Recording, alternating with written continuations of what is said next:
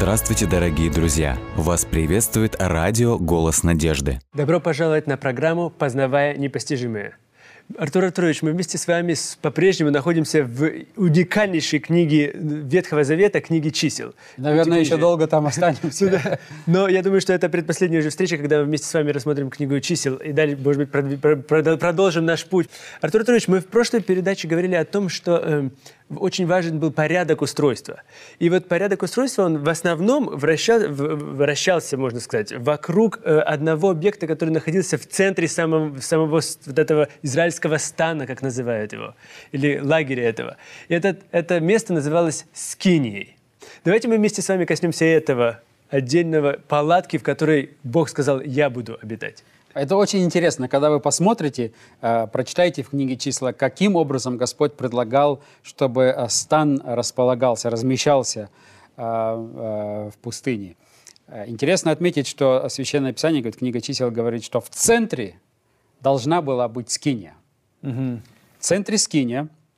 Затем на восток это шатер Моисея, Аарона. С трех других сторон это три сына Левия – которые имели каждое э, свое назначение определенное, а затем с каждой стороны по три колена. То есть, но когда вы посмотрите, я бы так сказал, э, снимок бы сделали с самолета да, или с вертолета, вы бы увидели очень интересную картину. Э, с, со всех сторон все в стройном порядке размещено, но само сердце в центре скиния, в центре Бог. И это о, о многом говорит. Во-первых, это говорит мне о том, что Бог мой хочет занимать в моей жизни не кладовку запасную угу. и не в гараже где-то находиться, а быть центром моей жизни. То есть не периферийное устройство, как мы говорим, да, не периферийная область. А он говорит, нет-нет-нет, если вы меня принимаете, я хочу быть центром вашей жизни. Совершенно верно. Это та весть, которую я э, нахожу в книге числа. Мой Бог он со своей стороны, как мы видели, готов заботиться, завтрак в постель, он готов, и он э, кормит, одевает, э, обувь не изнашивается, одежда не ветшает, он о всем этом заботится. Он делает все со своей стороны, но от меня он ожидает, чтобы он находился в центре моей жизни. Другими словами, он хочет, чтобы главная магистраль моей жизни – да, там много переулочков, там много различных парков, аллей, все что угодно есть. И это нужно, это неплохо. Бог это не перечеркивает. Но Он хочет, чтобы основная магистраль моей жизни, центральная улица моей жизни носила Его имя. Настолько важный урок это для современного общества, потому что количество э, вещей, которые нас каким-то образом отвлекают от нашей главной миссии, главной цели, как раз и превышает допустимые нормы сегодня. И насколько это важно, чтобы ежедневно, не, не, не, я не сомневаюсь в том, что когда э, люди выходили из шатра или открывали шатер, то первое, наверное, то, что они видели, это столб э, огненный, который прямо с кинии возвышался в небо, и опуска, или точнее опускался с неба прямо в саму скинию, слава Господня. И, и, или белоснежные палатки, которые, палатки левитов вокруг. То есть это постоянно то, что они с самого утра видели, и каждый вечер закрывая. Поэтому это важный урок для нас, чтобы мы ежедневно это ощущали. Да, и, э, чтобы Господь действительно занимал центральное место в нашей жизни. Кто-то может сказать, ну это говорит о Боге, о том, что Он эгоистичен, что mm-hmm. Он хочет как бы... Э, нужно понимать э, ситуацию. Представьте себе пустыня. Пустыня – это э, равнозначно понятию смерти. Потому что жизнь в пустыне невозможна. Господь говорит, я вас проведу. Со мной жизнь возможна. Я буду заботиться о вас, я проведу вас, я буду кормить вас, я буду поить вас. То есть, и он это делал в течение вот, это, э, вот этих всех 40 лет. Но он говорит, вот со мной это возможно, без меня пустыня есть пустыня. То есть, без меня жизнь – это смерть, это пустыня. И он предлагает нам, изберите меня – и он говорит, я это буду все делать, но я должен находиться в центре. Почему в центре? Если я нахожусь в центре, то я одинаково могу осветить каждый уголочек вашего города. Или э, в данном случае нашей души, нашего сердца и так далее. Я буду способен пролить свет на все, и вы можете, вы способны будете принимать правильные решения и так далее. А сегодня современный человек, он что делает?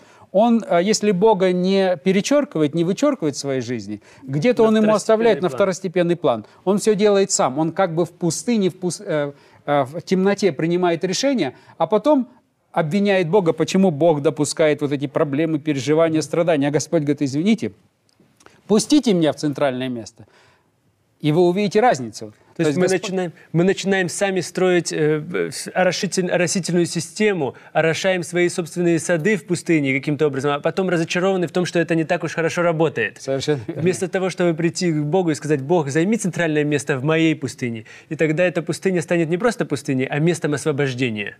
И вот что интересно, в жизни мы часто бьемся, хотим своего пути. И у нас не получается. А вот когда мы приходим и говорим Господу, я сдаюсь, возьми ты штурвал моей жизни в свои руки. И тогда Господь, мы видим, начинает жизнь приобретать смысл. То есть это не э, для того, чтобы угодить эгоистичным каким-то требованиям э, Божьим, а это для того, чтобы именно обеспечить мне благополучие. То есть в этом заинтересован должен быть сам я. Это для меня будет хорошо. Угу. Интересно отметить, что один профессор, который э, пытался найти путь, каким образом вот это, эту идею можно было бы проиллюстрировать, чтобы студенты могли понять. И он э, взял, э, вы, наверное, слышали это уже неоднократно, взял большой э, стеклянный сосуд и поместил в этот большой стеклянный сосуд большой камень, который находился рядом. Угу. Он его опустил осторожно, чтобы не разбить, опустил в этот э, стеклянный сосуд. И затем было множество поменьше камней. Он взял их и тоже разложил эти э, камни поменьше. Потом совсем маленьких камушек насыпал. А затем он обратился в аудиторию и спрашивает студентов, как вы думаете, сюда еще что-нибудь поместится?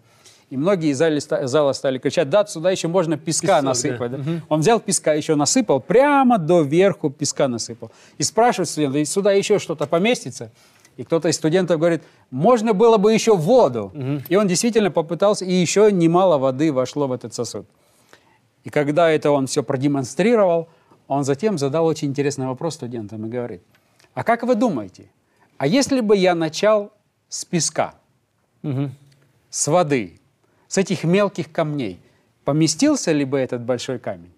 Однозначно бы не поместился. Однозначно нет. Я думаю, ему удалось очень наглядно продемонстрировать. Если мы Богу не дадим центральное место, он просто не поместится. Угу. Потому что мы займем все остальное место – шелухой, э, чем-то незначимым. Потому что самое главное – это э, куда мы движемся, это наша вечная участь. Поэтому Господь говорит, если вас интересует вечная участь, то поставьте на основное место э, вот именно вопросы, связанные с вечной. Поставьте меня, возьмите этот большой камень, сделайте его центральным.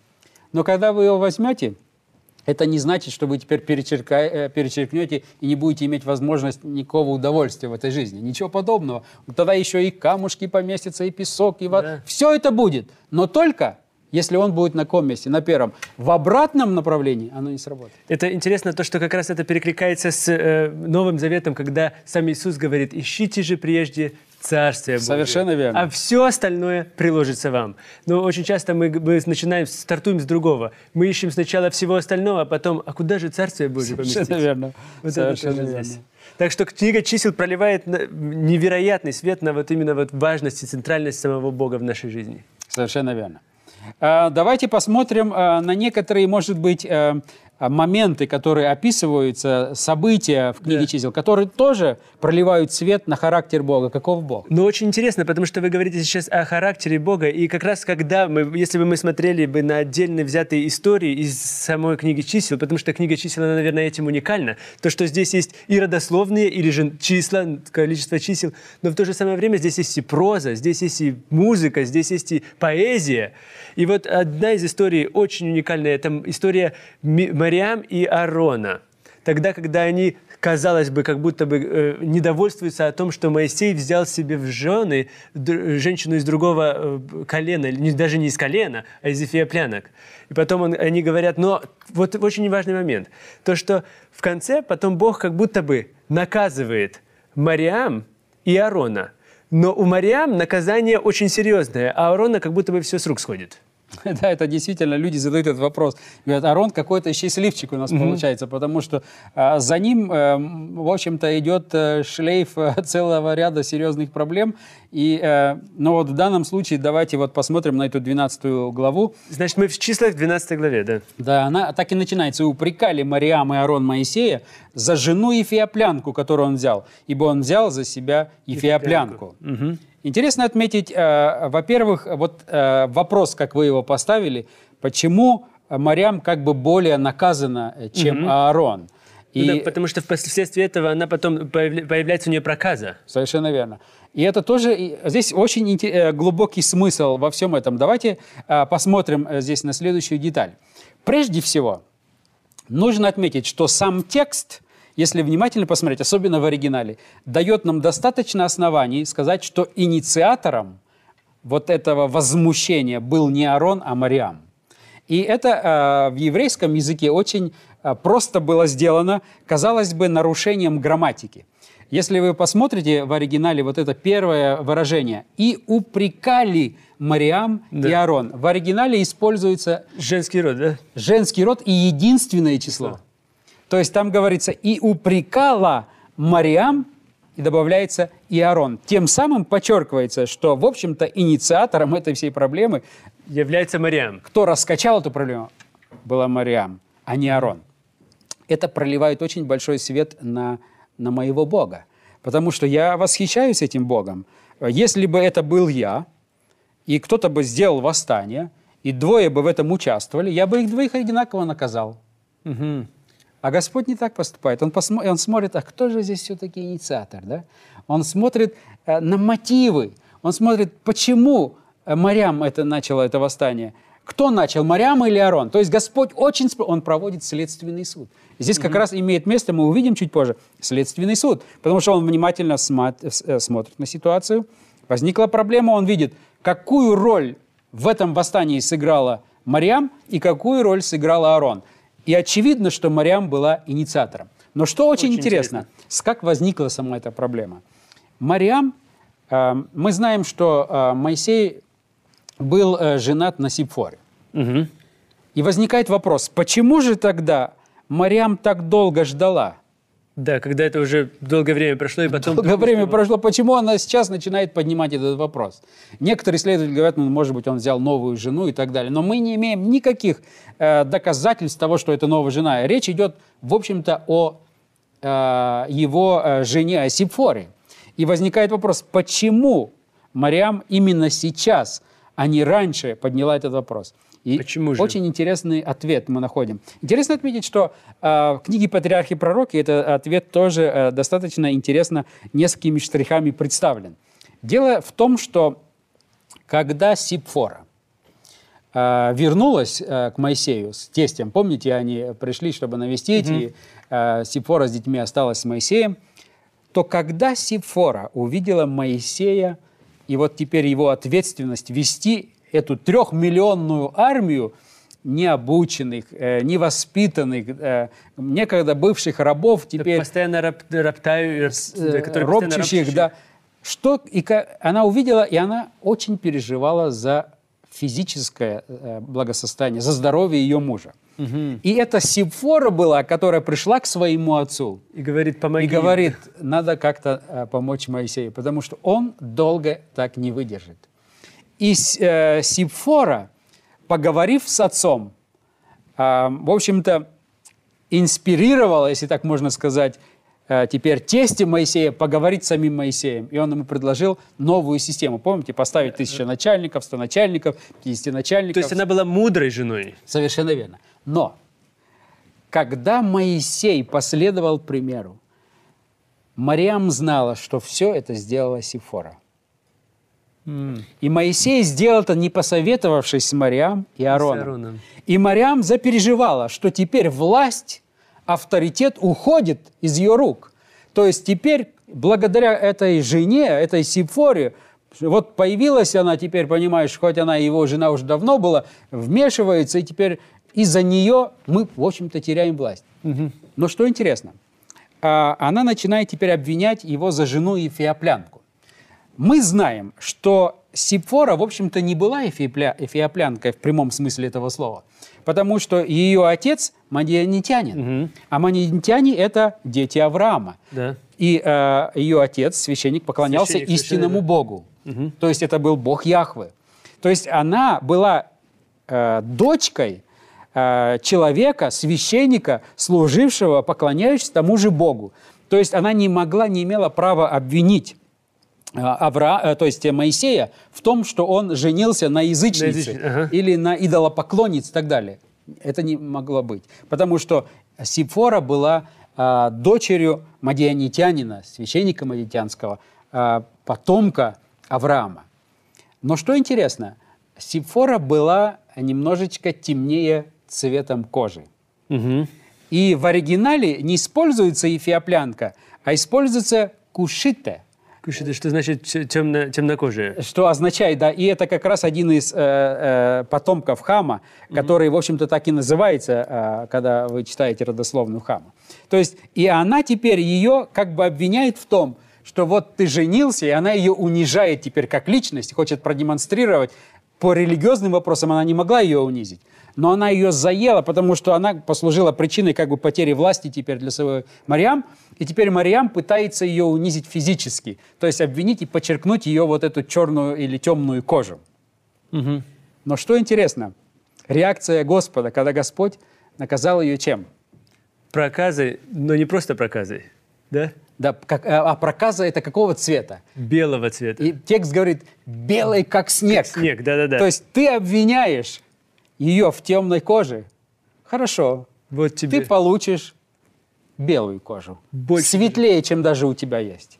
Угу. Вы представляете, здесь вот с одной стороны как бы и э, нельзя сказать игра слов, но вот такой, такая интересная но параллель. Это ответ на, на обвинение тоже, потому что когда мы обвиняем кого-то в, в каких-то вещах, потом это получается не рой яму для другого, потому что сам в нее попадешь. Совершенно в том же самом случае.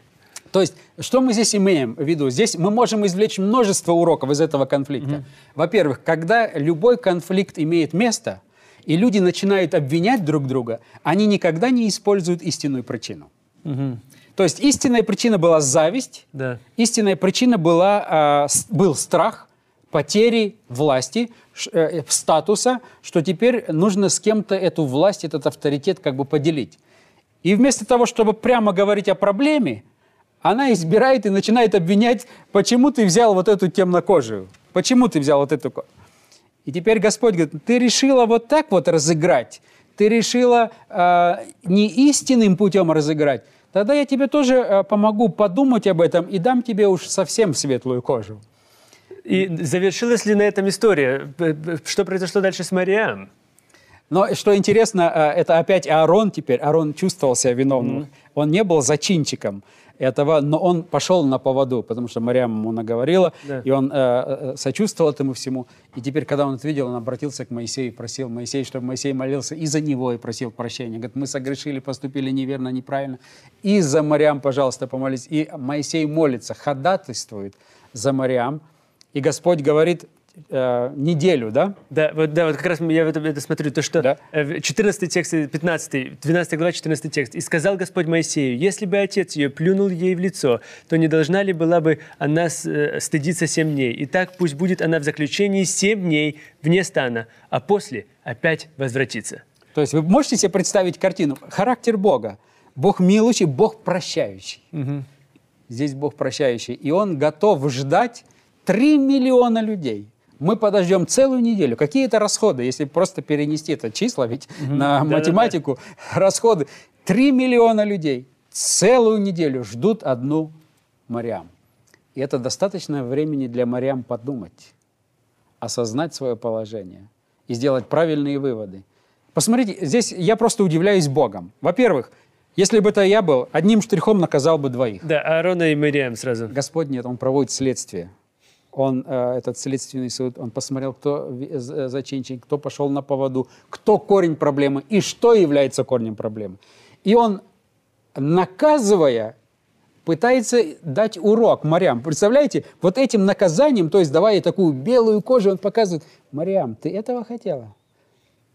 И э, она начала думать, и она действительно пришла к покаянию. То есть мой Господь, Он не находит наслаждения в наказании. Угу а он прибегает к наказанию как к средству, любящему средству воспитания. Воспитание, да. Но это очень удивительно, потому что вот в, на, даже на этом примере, когда вы говорили, это Бог еще Бог правосудия, но правосудие не только с точки зрения свершения суда, но правосудие среди людей.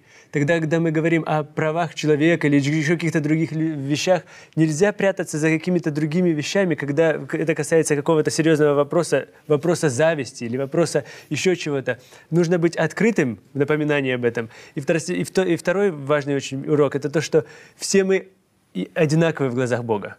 Кто бы ты, когда бы ты ни находился, все одинаковы в глазах Бога. Мы одинаковы в глазах Бога, но э, Господь рассматривает наши поступки согласно нашим тому, чем, чем нашим, наше намерение. Он знает да, наше намерение. Совершенно верно. То есть мы можем быть абсолютно спокойны. Нас люди иногда неправильно понимают. Угу. Но у Бога мы можем быть абсолютно спокойны. Он понимает наши мотивы. И если где-то мы э, провинились даже, и Он даже смотрит, ты ли был зачинщиком, или э, просто ты пошел на поводу. И иногда Он видит, если ты сам осознал, и Аарон это осознал, он понял, он раскаялся в этом. И Господь посчитал, что раз раскаяние он достиг, его уже больше наказывать не надо. Он э, э, угу. извлек нужный урок. Очень в данном интересно. случае. А Мариам, он предлагает наказание, которое ее воспитывает. Давайте посмотрим э, дальше на 13 главу. Прямо следующая, следующая глава, которая начинает нам рассказывать о том, что э, Господь э, повеле, повелевает Моисею, чтобы он послал людей посмотреть или высмотреть, как здесь используется. Да, 12, 12 соглядатаев были посланы для того, чтобы посмотреть, или же э, шпионов было посланы в, в ханаанскую землю. Вы знаете, возникает вопрос, и многие исследователи задают такой вопрос. Почему понадобились соглядатые? Угу. Почему? Разве Бог нуждался в том, чтобы кто-то пошел и принес информацию? Разве Бог сам не мог рассказать Моисею, вот такая картина, вот это необходимо сделать, э, такая, такой порядок вещей, истинное положение вещей таково и так далее? Что говорит мне это о Боге? Но э, прежде всего, это говорит мне о том, что Господь ищет, ждет, ожидает партнерские отношения. Очень важный момент. А, он, вот эту вот э, фразу давайте мы запомним. Он вывел из рабства египетского угу. не для того, чтобы привести в рабство духовное. В этом кроется очень много. Это необходимо э, серьезно подумать об этом. Господь мог бы превратить теперь всех в духовных рабов. Он мог бы диктовать и говорить, там сейчас такое положение, вы делаете то-то, то-то, не так сказал, не то сделал, до свидания, и таким путем вести. Господь нет. Он хочет, Он воспитывает, Он ищет партнерские отношения. И Он не хочет, вывести, выведя, выводя меня из рабства египетского, привести меня в духовное рабство. Духовное рабство. Он хочет привести меня в контекст, в атмосферу правильных взаимоотношений с собой. И поэтому Он считается со мной – и он говорит, я вот вас привел, хочу вас теперь провести, пожалуйста, сходите, посмотрите, сядем, спланируем, и э, э, я вам дам обетован, обетованную землю. Так же, как написано в, в Новом Завете, «И познайте истину, и истина делает вам, вас свободными». То есть вот эта истина, когда мы с Богом возвращаемся к Богу, Он ведет нас в Совершен, свободу. Совершенно верно. Он хочет этих отношений. Но э, эта история, она нам говорит о том, что очень важно, много зависит от того, на что мы смотрим. Угу, да, когда, мы, момент. когда мы э, сравниваем вот этих э, поведения, реакцию этих соглядатаев, мы видим, что очень важно, важен вопрос, на что мы смотрим? Ш, что видят глаза веры и что видят глаза неверия? А глаза веры смотрят на позитив, угу. да, глаза неверия всегда смотрят на негатив. негатив. И, э, в общем-то, это настолько важный урок, э, когда мы говорим о соглядатаях – что хотелось бы э, постоянно напоминать и себе, и другим об этом. Кто я, к какой категории людей отношусь я? Потому что я могу быть э, теми глазами, которые видят всегда только негативное. И могу быть теми глазами, которые видят всегда все позитивное. позитивное. Выбор за мной. Но влияние, которое я окажу на окружающих меня, огромнейшее. А, ладно уже, что касается меня, я могу быть пессимистом. И если я изберу путь, э, скажем, э, пессимистичный путь, я изберу путь постоянного ворчания, угу. это приведет меня к тому, что я, если смыслом моей жизни будет ворчание, да, это означает, что всю мою жизнь я буду странствовать по пустыне. Моя жизнь будет пустыней. Но это одно дело, но вы еще можете стать камнем преткновения для большого, большого количества Совершенно верно. Людей. Вот здесь самый большой вопрос. Если я несу негатив в себе и во всех... В, в, ваша жизнь является негативом и примером негатива для всех окружающих вас. Что интересно, в данном случае они несли правдивую информацию. Даже ту негативную, которую они несли, она была прав... Э, соответствовала действительности. Сегодня многие несут недействительную информацию. Они э, извращают факты для того, чтобы что-то достигнуть каких-то своих целей. В данном случае даже верные факты, но вы носитель негатива, и вы являетесь предметом, вы являетесь камнем преткновения, вы являетесь причиной, почему многие тысячи людей погибают. Поэтому mm-hmm. это очень серьезный урок, который мы должны извлечь для себя. Кто я?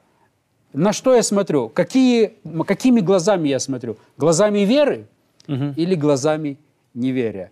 Но важнейший урок, который мы должны извлечь из этого урока о соглядатаях, это то, что Господь ищет партнерских отношений.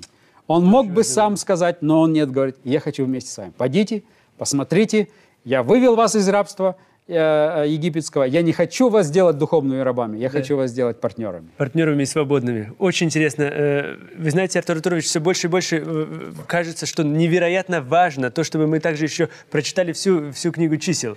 Помните о том, что, о чем как раз мы вместе с Артуром Артуровичем говорили. Бог, когда Он выводит из рабства, он не вводит в духовное рабство, но дает полную свободу. И в этой свободе Он хочет, чтобы мы вместе с вами были Его партнерами. Оставайтесь вместе с нами, погружайтесь в Священное Писание и помните, что не хлебом одним будет жить человек, но всяким словом, исходящим из уст Божьих.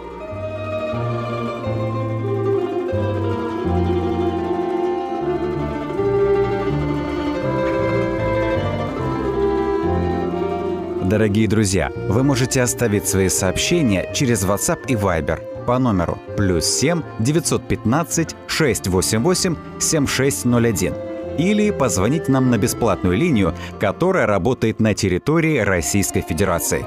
Номер 8 800 100 ровно 1844. 8 800 100 ровно 1844.